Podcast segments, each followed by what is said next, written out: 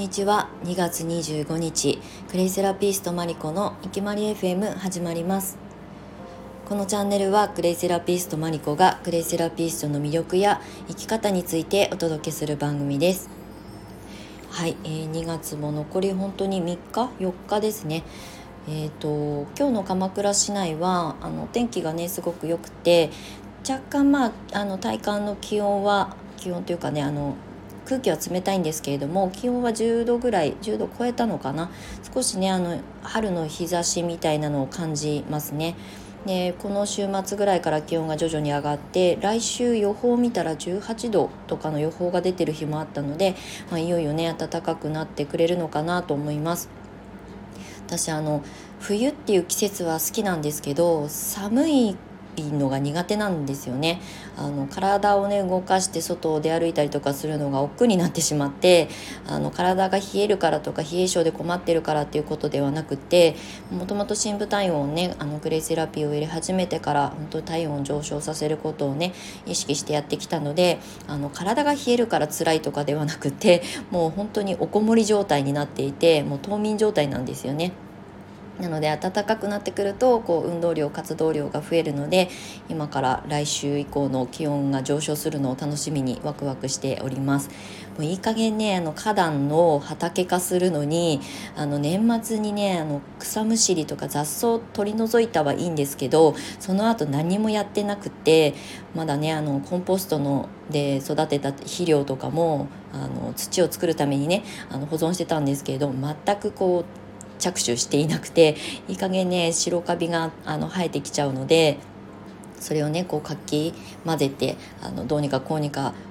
保持してるんですけれどもいよいよね、まあ、来週3月に入ると暖かくなりそうなので土作る土作りに着手しようかなと思っておりますこういう作業もねあの寒さに弱い私はあの後回しにしてしまうので暖かくなってくれることを心待ちにしております。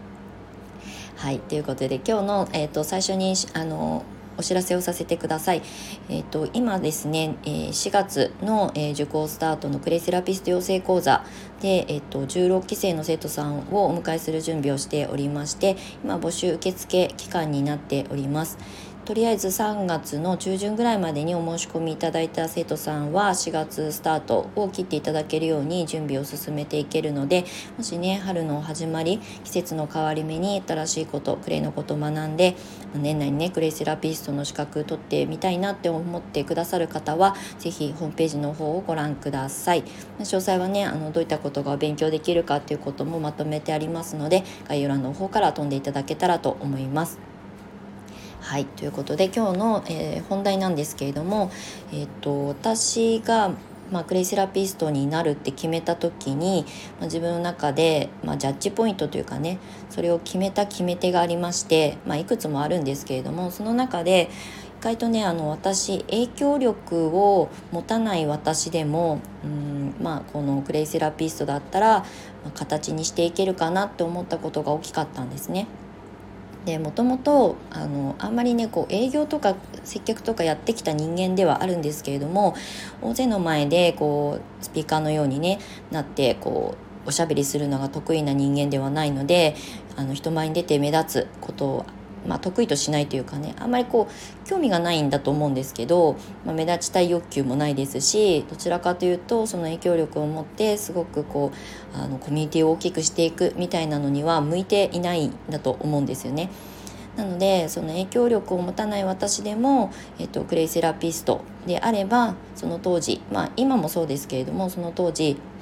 もしかしたらこれを仕事にしてちゃんと形にしていけるんじゃないかなっていうふうに思えたんですよね。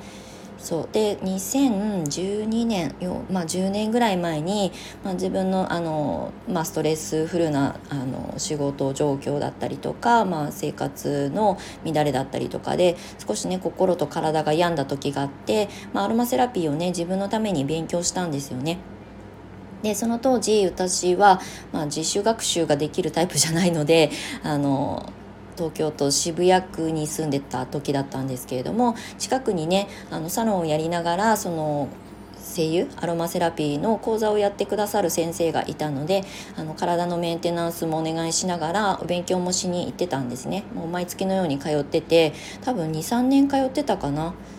そう湘南に来るまではうん、あの頻繁には行かなくなっちゃったんですけど結構その先生が好きでセラピストさんが大好きで通ってたんですよねお勉強が終わった後も。でアロマセラピーを勉強していく中で一応検定は受けました。あのクレイセラピー検定の1級だったかな。もうそれすらも覚えてないんですがおそらく1級を受けたあの合格はしてるんですよ。でそうするとあの AEAJ っていう協会の、えっと、検定だったので、まあ、合格するとねアロマセラピストになりませんかっていう通知をいただくんですけれども、私がその、まあ、セラピストの資格を取ってそれを生かして仕事にしようっていうふうに、まあ、その当時は思っていなくてなぜかっていうと私がお世話になってた先生セラピストさんがとっても素晴らしい人でいやいやいやあの同じマーケットでは戦えんと思ってあのアロマセラピーは声優は今だに今でも大好きなんですけど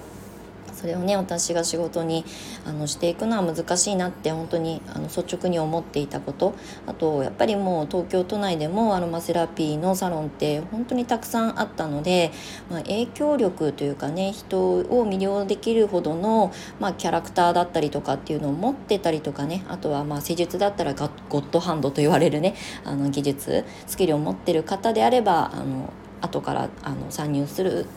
のでも、まあ、形にしていけるんじゃないかとは思ってたんですけどなんせ私は普通の会社員であのどちらかというと営業畑で癒しを提供してもらう側だったんですよね。なのでそんな私がアロマセラピストであのひょいひょいあのその市場マーケットに参入してもなんか、まあ、自分がそれで活躍できてるイメージがつかなかったただアロマの勉強をしたことであの自然療法の世界っていうものにすごく惹かれてこれをいずれ何かしらの形で仕事にしていけたらいいなっていうのをぼんやり考え始めてそこからいろいろ検索したりとか調べたりリサーチしたりとかしてクレイセラピーに出会ったんですね。でもう9年前の話になりますがプレイセラピーを見つけた時っていうのは本当にあのこれは何度もね結構いろんなところで SNS で発信してるんですがもう本当にまだ東京でもその発信者もそれほど多くないし、まあ、言ったら私を育ててくれた恩師が先生たちがその教会の中でも1期生みたいな本当に教会初期の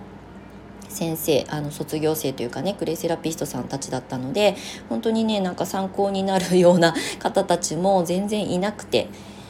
でもそこでだから可能性があるなと思えたのは私みたいに本当に一般庶民というかね別に特別すごく目立つタイプでもないしうん、まあ、何か影響力結果を残してうん大きなこうコミュニティを作っていくタイプでもないしそれを求めてあの今までも生きてきたわけではなかったのでやりたい仕事には着手っていうかその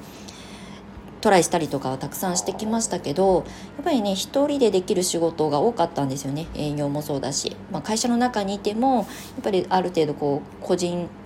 プレーができたりとかっていう仕事が多かったのでなんかねやっぱりその一人でもあの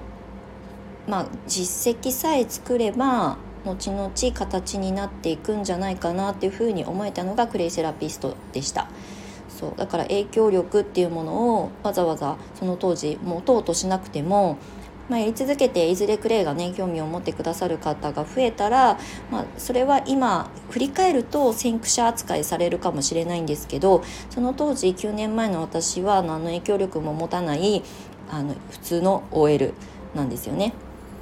なのでそういう私でも、まあ、早くねねあの着手したりとか行動活動していけば、まあ、いずれ形にはなると思えたっていうのが、まあ、本当に一つクレイセラピストを、えー、選択した理由になります。